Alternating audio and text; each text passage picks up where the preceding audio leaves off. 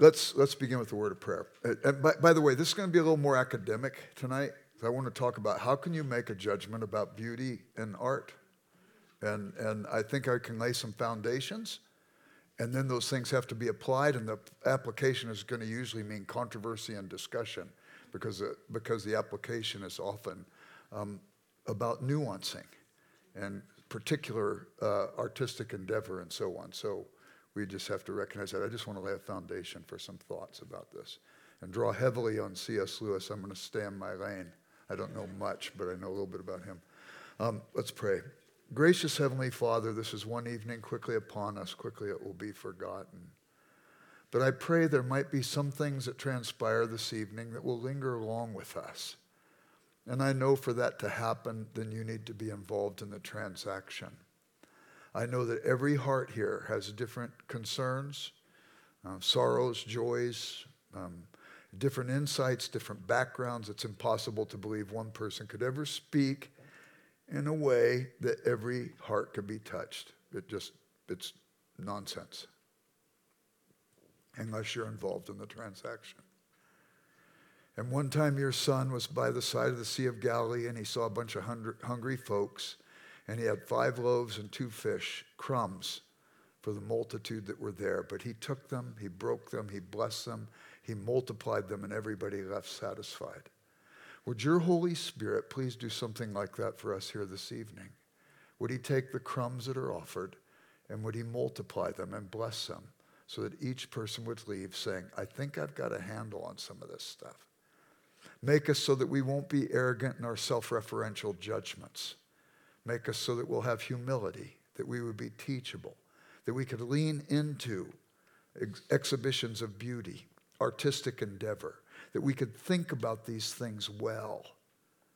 And therefore, we could think about them and describe what we're seeing in a way that might be persuasive, that other people could come in to that understanding of beauty because we believe, Lord, that you have chosen to woo us to yourself through the beautiful expressions that you have demonstrated in your world, even as Darren talked about them last night, that the heavens declare the glory of God.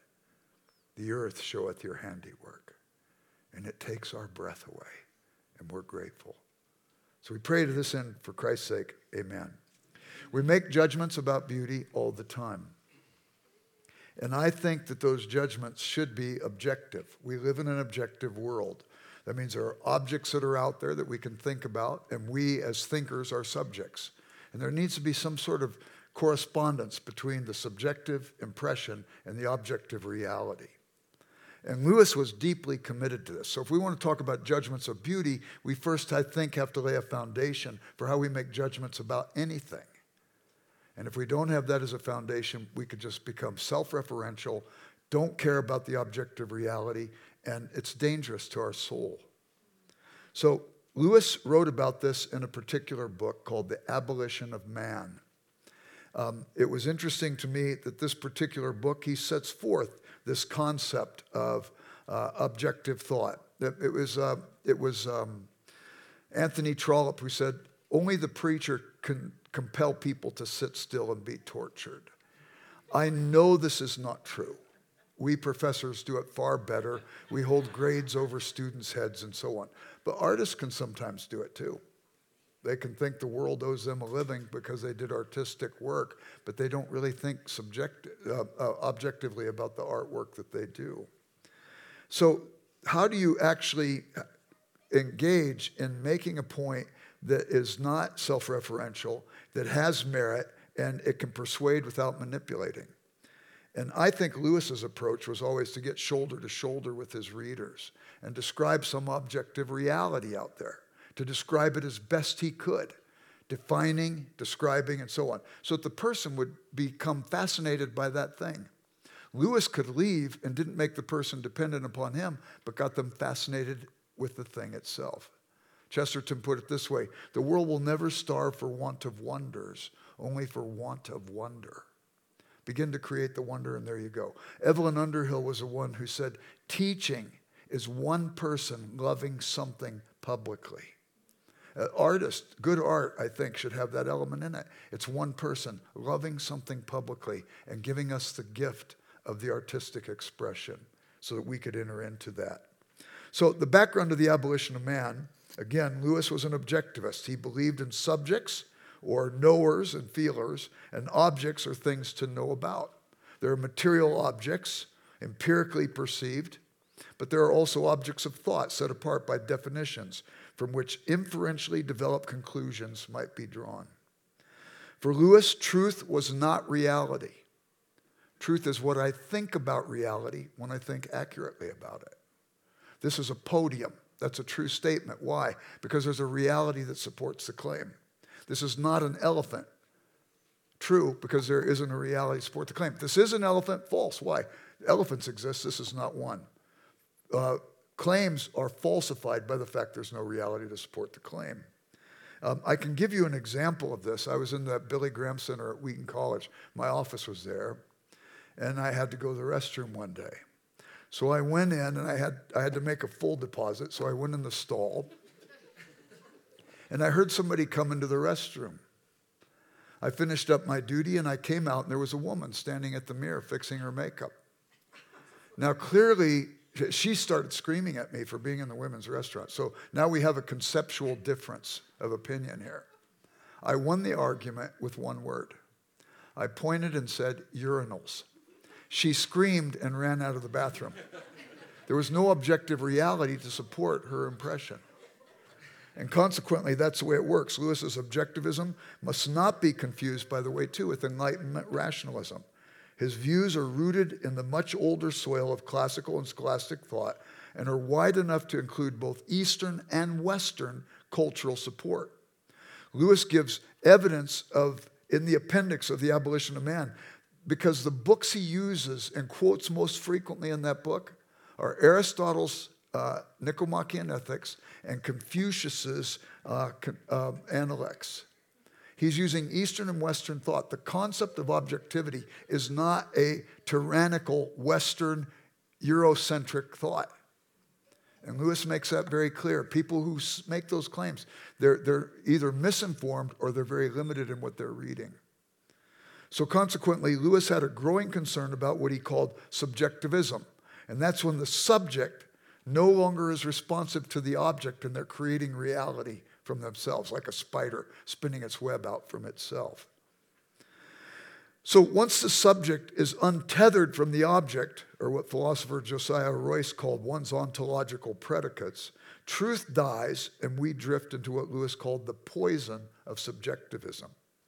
It's self referential, it's utilitarian, as opposed to being situated in an objective world and becoming self aware and empathetic.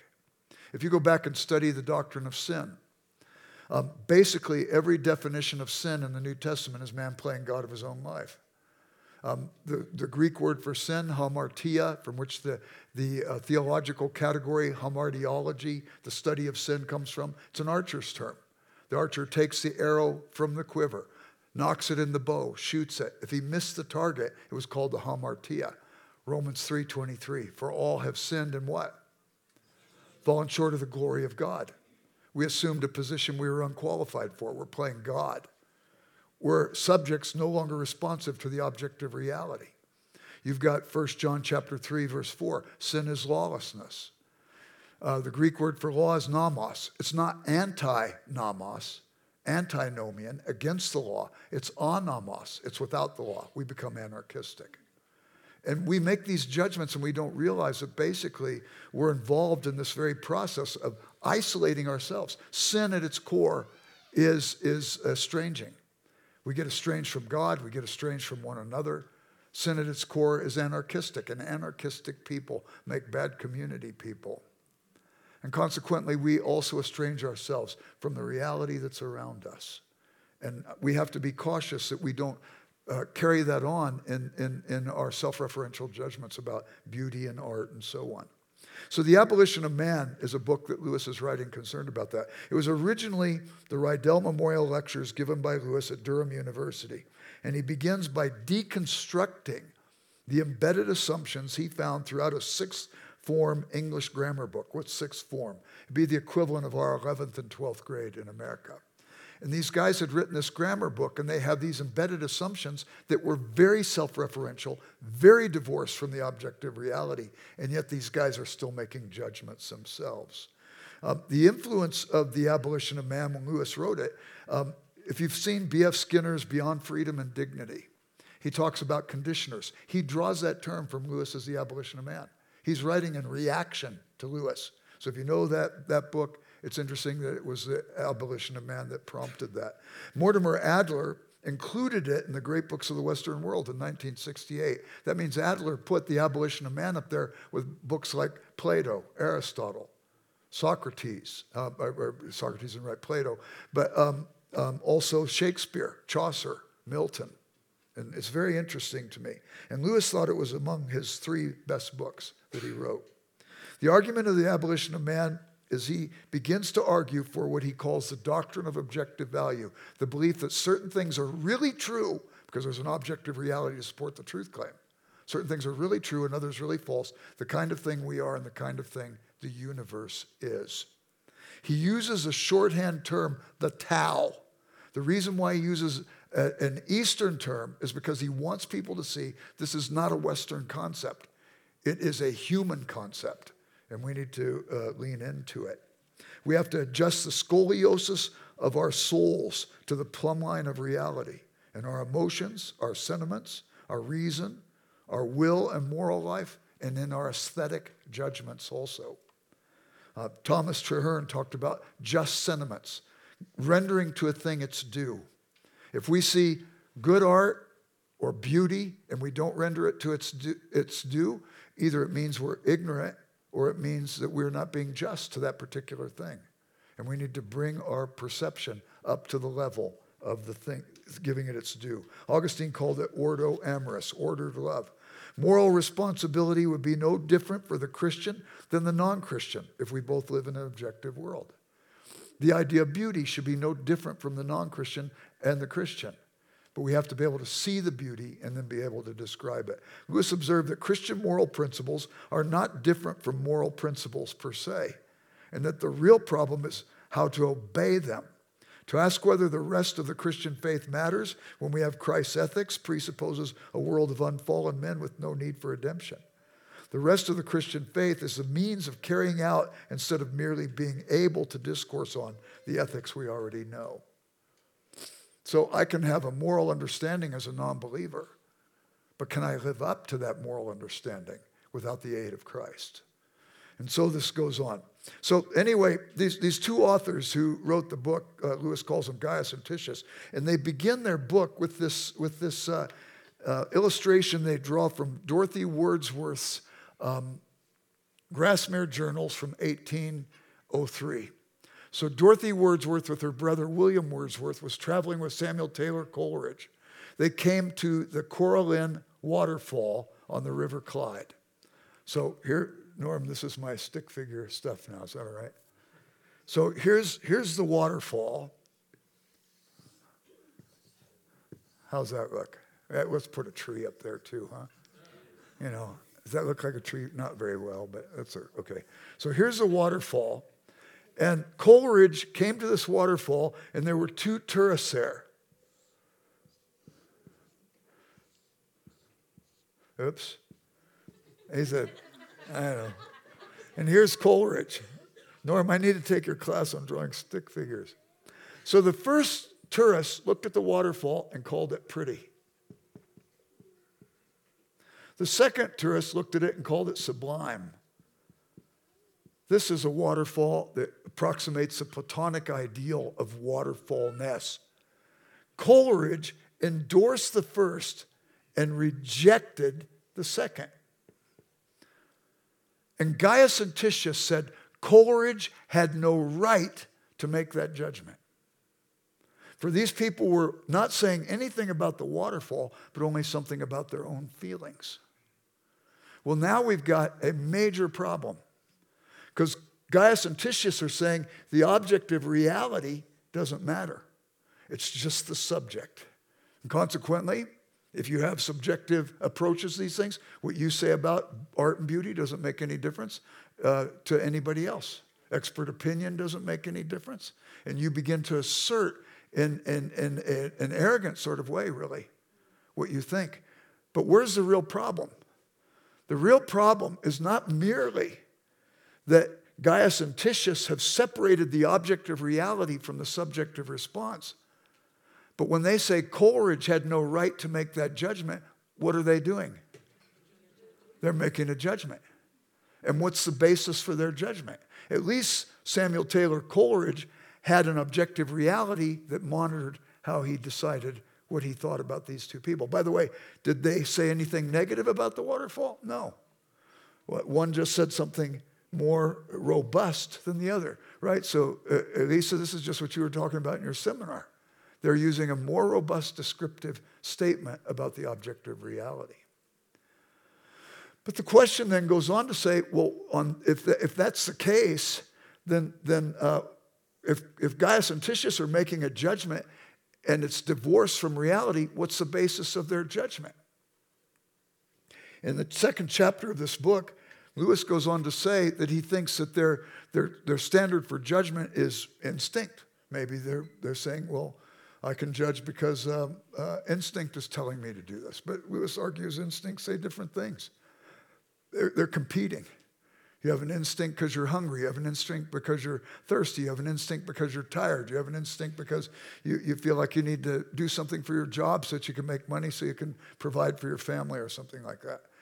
What's the hierarchy by which you judge which instinct is the right instinct? If you don't have something higher to appeal to, some sort of uh, more absolute, something that is transcendent, some sort of transcendent value, some sort of objective value, you can't really decide from one instinct to another. Economic value could be another one. Utilitarianism, that which is best for the greatest number. But who gets to decide who the greatest number is? And all of a sudden, you've got some people benefiting and other people marginalized. And he goes on to say either we are rational spirit obliged forever to obey the absolute values of the Tao, or else we are mere nature to be kneaded and cut into new shapes for the pleasure of masters who must, by hypothesis, have no motive for their own natural impulses. Only the Tao provides a common human law of action which can overarch rulers and ruled alike. A dogmatic belief in objective value is necessary to the very idea of a rule which is not tyranny or an obedience which is not slavery. A lot of times we'll get in arguments about aesthetic things, and we're championing a self referential approach rather than saying, you know what, I'm, I'm really not sure. I don't know if that's beautiful or not. Tell me what you see and let's have a discussion. But we be, become arrogant about these sorts of things. So let me now move from his objective approach to understanding truth to an application to beauty. Lewis wrote in an essay he, he uh, penned called De Futilitate, of the futile. There is no reason why our reaction to a beautiful landscape should not be the response, however humanly blurred and partial, to something that is really there. And how do I describe that thing? Both Thomas Aquinas and C.S. Lewis make this distinction. Objective beauty they call admirable. So let me see if I can erase this now for a minute. If there is objective beauty, they define these terms this way so we could start to talk about it in a way that makes sense. So, admirable beauty, oh, that one's not so good. Admirable beauty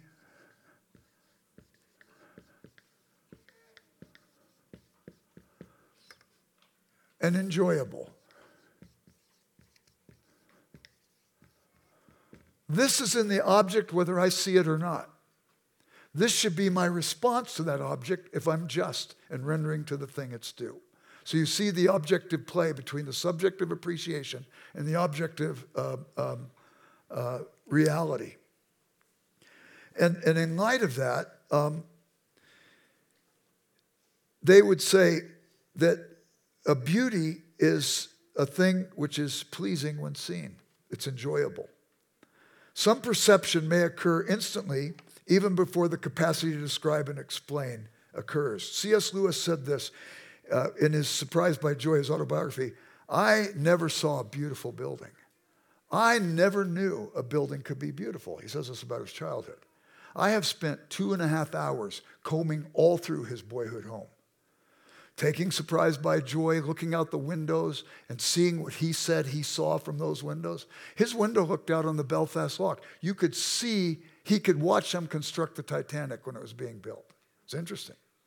He saw these mountains that were off in the distance and so on, and the Holywood Hills, off in the distance, about probably a mile and a half, but his little legs couldn't motor that far, and it taught him longing, something far away.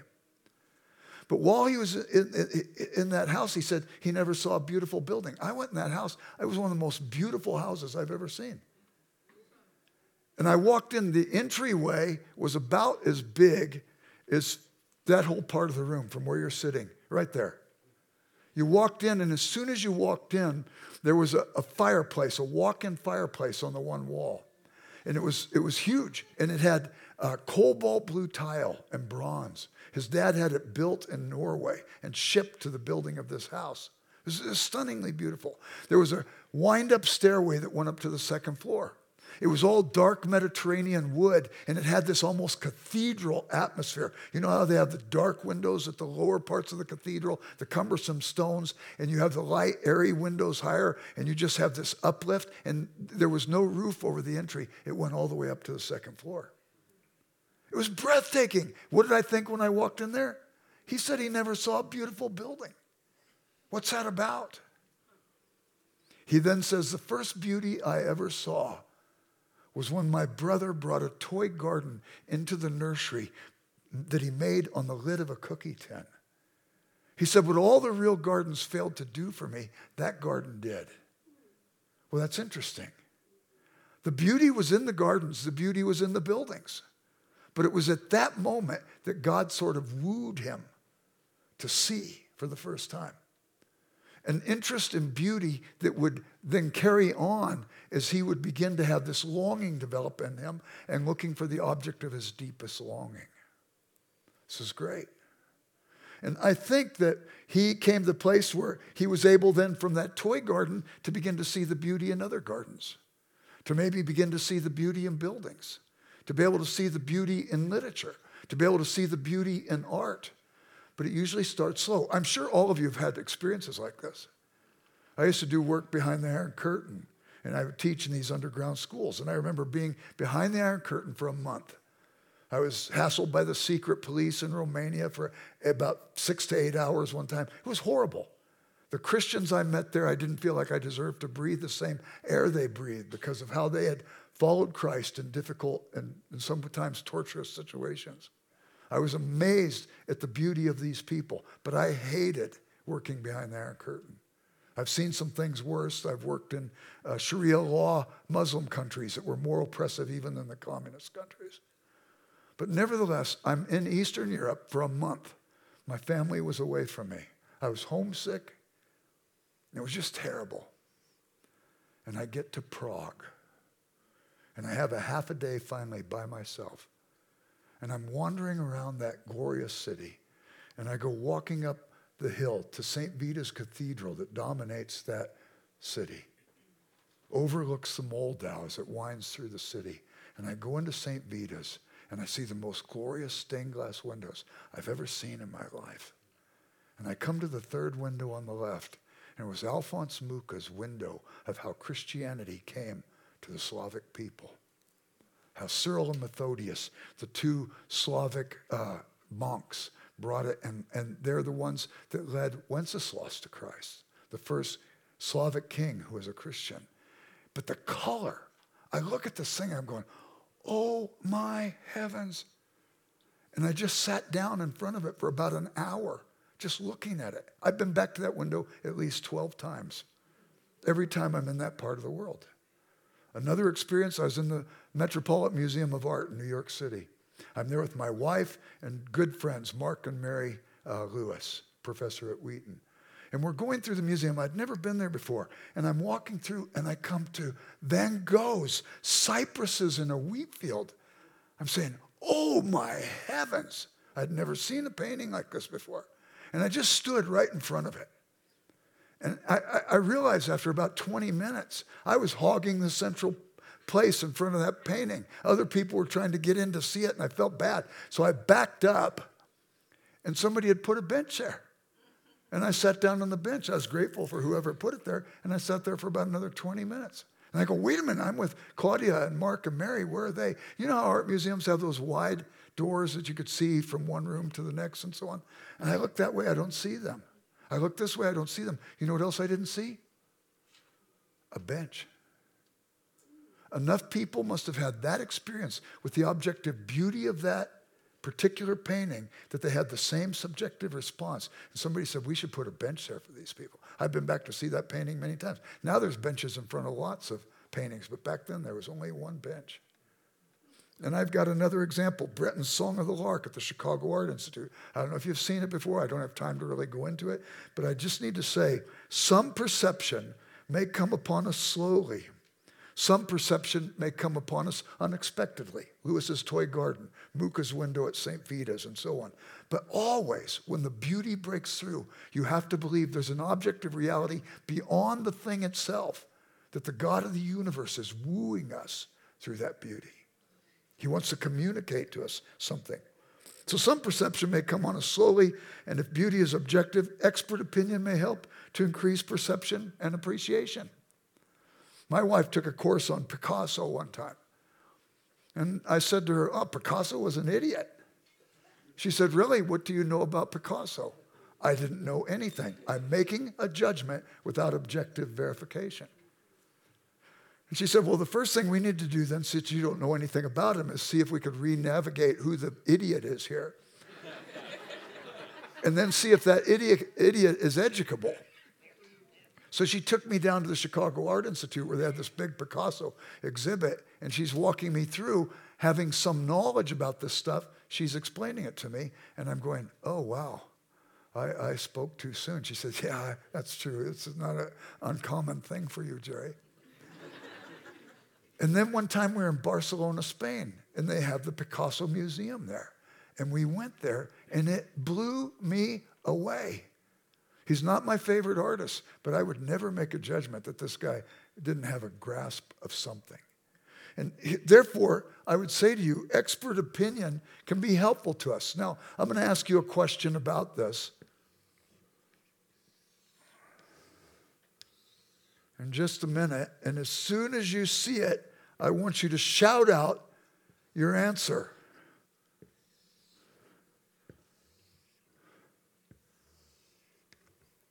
How many squares do you see there? 16, 17, 22, 16, 17. A lot. 21. You're all looking at the same thing and coming up with different judgments. There's an objective reality there, but your subjective responses are very different. It's the same thing with looking at beauty, same thing with looking at paintings. How many squares are there? How many? Would you say again? 30. You're right. 16 little ones, one big one. That's 17. Squares of 4, 17, 18, 19, 20, 21, 22, 23, 24, 25, 26 squares of 9, 27, 28, 29, 30, 30 squares. And you see it now. So your subjective capacity has come to grips with the objective reality. It's like we just sat in a Norm Daniels painting class or something like that, you know. So, so this is the key, I think. On this matter, philosopher Mortimer Adler wrote, men differ in the degree to which they possess good perception and sound critical judgment, even as objects differ to the degree in which they possess the elements of beauty. Once again, in the controversy concerning the objectivity or subjectivity of beauty, there seems to be a middle ground between the two extreme positions, which insists upon a beauty intrinsic to the object, but does not deny the relevances of differences in individual sensibility. If somebody doesn't see it the way you see it, don't beat them up. Stand shoulder to shoulder with them. Describe and define what you see, that they can maybe catch up Or maybe they see something you don't see. Say, tell me about that. Tell me what you see. And so on.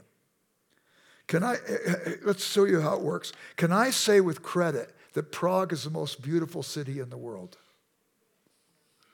Why not? I haven't been to every city in the world. The statement lacks credit because there's no objective reality that supports the claim. Can I say Prague is the most beautiful city I've ever seen. Yes, I can say that, but does it have credit? What has to happen for it to have credit? Yeah, you got to ask me about what other cities I've seen. And if I say, well, I've seen Barstow, California, it doesn't have much credit, you see. But if I start talking to you about Salzburg or Cape Town or Quebec City, or if I talk to you about some of these cities that we've seen over the years, then all of a sudden, when I say Prague was the most beautiful I ever saw, it seems to have some credit, but not complete credit. What's lacking? I need to give you a definition of beauty, and I need to see how it applies to a city. And if I can't do that, I'm reduced to simply saying, I like Prague. And there's nothing wrong with saying I like Prague. But a lot of times we're not content with that. We start to tyrannize people by telling them things and we don't have the authority to speak it because we haven't thought about the objective reality. So, this I think is important for us. And in matters of beauty, it's easy to let subjectivism roam free without the checks of objective reality, and the dangers abound. Lewis observed that subjectivism is a potential step even towards evil, self referential sin, man playing God of his own life, and my sort of sinfulness beginning to be expressed by my having to have you see it the way I see, even though there's not an objective reality to support the claim. It's inflated, self referential. It's anarchy of thought that, if empowered, leads to tyranny of thought and pride. Pride. The antidote to subjectivism and pride is humility. A synonym for humility is honesty. In The Cloud of Unknowing, this wonderful medieval book, um, we, we know a monk wrote it. It was written, I think, around the 13th century. We don't even know who the monk was. He didn't put his name on the book, not because he was ashamed, but because he wasn't trying to sell himself. You see people who write books now and they've got to go on these book signing tours and all that stuff. And sometimes the books are pretty bad, but the marketing is great. And here's a guy who didn't even put his name on the book. And he writes in there about humility. And he says, I think two things cause humility. Number one is an honest awareness of oneself as one really is. Because if a person truly knew himself, he would be humble. And second is an honest awareness of God, as best any mortal might know him, before whom all nature trembles and all scholars and kings are fools. Sometimes we assert these things and we don't realize we're moving towards an arrogance and a pride. But if there's humility that comes up and somebody says something different than us, I don't know about you guys. I'm a five point Calvinist Quaker. I'm, I think I'm the only one in the world. So I assume that I'm probably wrong. So it helps me with my hermeneutical suspicion. If somebody disagrees with me, I go, well, they might be right. And I say, tell me what you see. And, and if they can't describe it well, then maybe I enter into dialogue with them and dialectic with them. Or if they do describe it well, I, because I entered in with the possibility I could be wrong, I become teachable and I grow and I gain a perspective I wouldn't have gotten before. And so I think this coupling of humility with the way we approach these things is really important. If there is an objectivity to beauty, if there is admirable beauty, what are the definable and descriptive characteristics? We could assume then that if there's admirable beauty, there must be things that we can see intrinsic to the object that could be defined and could be um, demonstrated. So, Bruce Edwards, he was a great C.S. Lewis scholar, he said, All academic endeavor seeks to see patterns and exceptions. If I can't look at a bunch of particulars and abstract from them some generalization, I can never pass on a body of knowledge. But if I account for all the exceptions, uh, if I don't account for some exceptions, the abstraction is always false.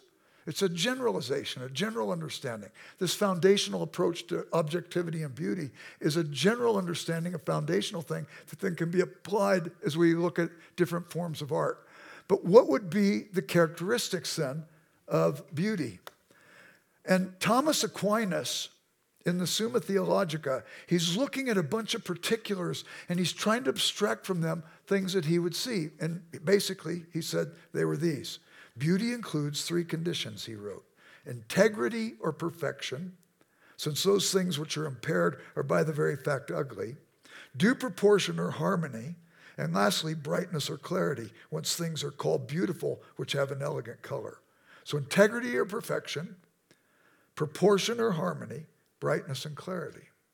So, we have an idea maybe of Christmas treeness. Uh, if you're Aristotelian, it's because you've seen a lot of particular trees and you've abstracted what you think a tree should look like. If you're Platonic, you think maybe the ideals have come down and you have these intrinsic or intuitive understandings of what a tree is. But we all apply something of our understanding of the beauty when we go to buy a Christmas tree. Which one do you buy? Do you buy that one?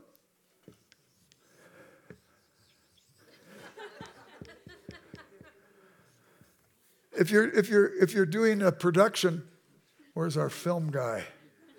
Eric, where are you? Oh, there you go. Are you doing, are you doing uh, a Charlie Brown Christmas Carol uh, production? No, it, that might be good for that one. But you buy this tree. Why? Because you have an understanding of beauty when it relates to Christmas trees. There's an integrity to it. You buy a pumpkin. Do you buy a deformed pumpkin or do you buy a plump, nice pumpkin? You see a swirl cactus. Do you get this one that you really like when you go in the desert? Or do you get the one that looks like this?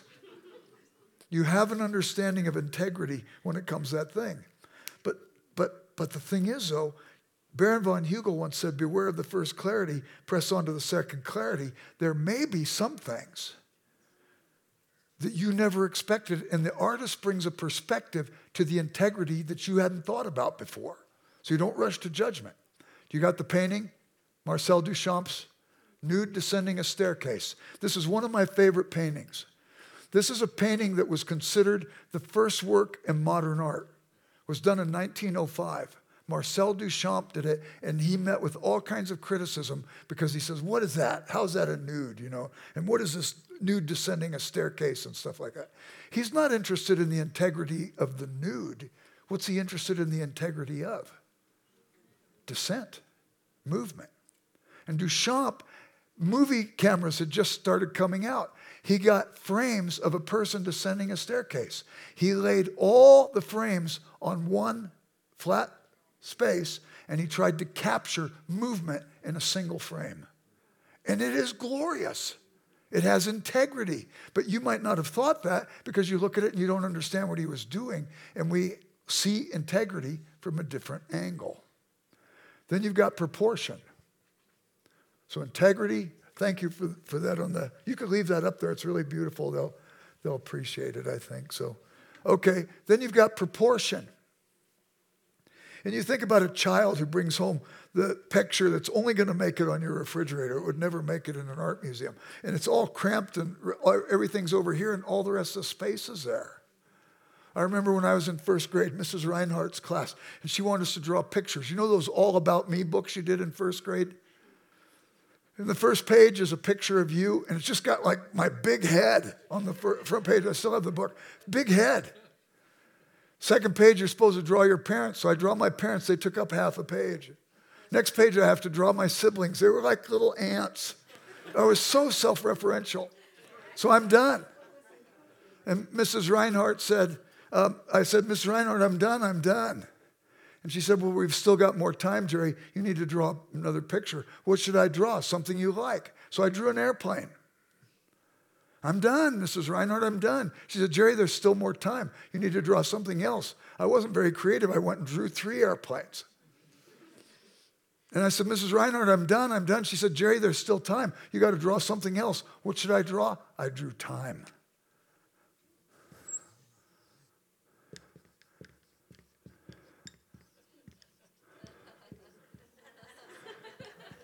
Oops. That's not going in an art museum unless it's classified with Salvador Dali and his, and his, and his work and so on.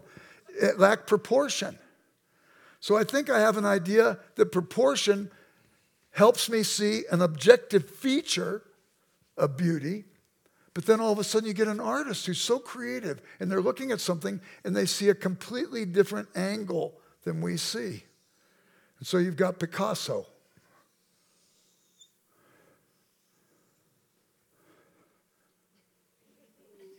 What is it? Somebody's sitting down. But look how he used all of that, that that's he brought with just barely lines on the side he brings this creative thing and he ends up filling in the whole space with just little lines what a creative expression proportion and then we have brightness and clarity brightness and clarity color so you think about your experiences in that area oh i want to say something else too about um, human beauty because I, I, I forgot this one in the realm of integrity um, honest and objective judgments must account for the complexities of what it means to be human. Um, and we have to account not only for physical beauty, but also for issues of character. I, I know a woman. Um, she, got, she was from Austria. She got married, and she was um, in her car. Her mother was coming to visit her from Austria, and she was rear ended by a fuel truck. And her car was aflame. She woke up in the hospital and found out her mother had died. She had lost her arm. She had also lost her face. Her whole face had been burned off. She had 70 constructive surgeries to give her something that looked like Freddy Krueger, if you remember that. And, and this woman was, was ugly. It's the only way you could put it. But she responded to that accident in a way that was heroic and courageous. And she realized with her, with her um, disability, it gave her the opportunity to cultivate empathy so that she could go and minister to other people. And I would go with her to a rehabilitation hospital maybe once or twice a month. And I would see her go up to a hospital bed of some young guy, maybe who's 26, 27, who was in a car accident, who had no use of his legs ever again. Looking out the window with tears in his eyes, she would walk up and she would say, You know, there's still hope for you. And the guy would turn and look, and they would believe her. And this woman cultivated courage. She cultivated empathy. She cultivated credit.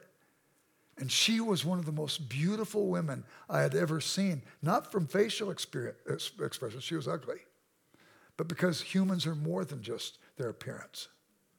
Um, I'll give you another example quickly. On look at Mother Teresa. She wasn't going to win any beauty contests, but what a beautiful thing. Malcolm Muggeridge wrote the book "Something Beautiful for God" about her. I had a student one time, and, and, and I, he, was a black student from inner city. And I said, Where are you from? And he told me. And I said, How did you make it to Wheaton College? you you were in a rough area. How did you avoid being in the gangs? Were you in one of the gangs? He said, No, I wasn't. I said, How did you avoid it? He said, Well, I didn't want to be in the gang. And so I put on a coat and tie and I went to talk to the leader of the gang in our area. And I said, Sir, he called him Sir. I, I don't want to be in the gang. I want to study. And, I, and I'm wondering if I could have your permission not to be in the gang. And this guy said to the leader of the gang, said, you know what, you're smart. That might be your way out of this place. I'll make sure nobody messes with you. You go study. Now, that same gang leader would take a broken bottle and turn the glass in your face. Which one is true about him? Both. There's something complex about what it is to be human. And you can see human beauty even in sometimes goofy places. I'll give you another example. Guy Conrad Monsanger used to be the chief operating officer for Joni and Friends. He was a friend of mine. He said one of the biggest groups he used to contract with Joni and Friends for learning how to care for the disabled were the gangs in Los Angeles. Because if they got shot and they became a quadriplegic or something like that, the gang buddies wouldn't leave them. Human, hum, we make judgments about things, and sometimes we make the overarching judgment that's subjectivistic because it's not accounting for the objective reality. Last one's brightness and color. Um, reptiles. My kids used to collect snakes. And I don't know if you know this, but snakes have personalities. You have personalities with dogs and cats and stuff like that. They had a California king snake, and it was affectionate. When Grady would come home, he was one who always fed it. The, the, king snake would raise up out of his aquarium and want to come out. And Grady would get him and put him around his neck, and the, the snake would cuddle with him. It's crazy. And then we had a red rat snake that was beautiful with its patterns on its back, but it was persnickety. And then we had a we had a, a boa constrictor, and he was just doofus. He was not very. But but the, the king snake was beautiful with its bands. The red rat snake was beautiful with its its diamond patterns, and the and the and the boa constrictor was gray, and it wasn't as beautiful on a day. What day do you like most? Do you like a gray sky, a sheet of gray sky? Maybe if it's in the spring, you like that because it rivets your attention to the flowers that are coming up after a long winter. But usually we don't like the sheet of gray. We prefer maybe a blue sky without any clouds, or even better, a blue sky where on the canvas of the blue are painted all kinds of clouds. And maybe you have clouds where the leading edge towards the sun looks like a ribbon of gold, and then white, and then you've got dove, and you've got ivory, as it drifts towards the gray trailing side. Or maybe, which do you prefer? The sunset, where the setting sun is reflected on those clouds, and you see colors of apricot and salmon and shrimp and orange and gold and yellow. And maybe sometimes you'll get a hint of red and also maybe even magenta. You've seen those days You drive down the street and you see a bunch of people and they're looking westward. And you go, What are they looking at? And you get out of your car. And it's the most glorious sunset you've ever seen in your life. Or you see a bunch of people and they're out looking up in the sky and you say, What are they looking at? You get out of your car. You see a double rainbow across the whole sky. And you know which one you like because of the brightness and the color.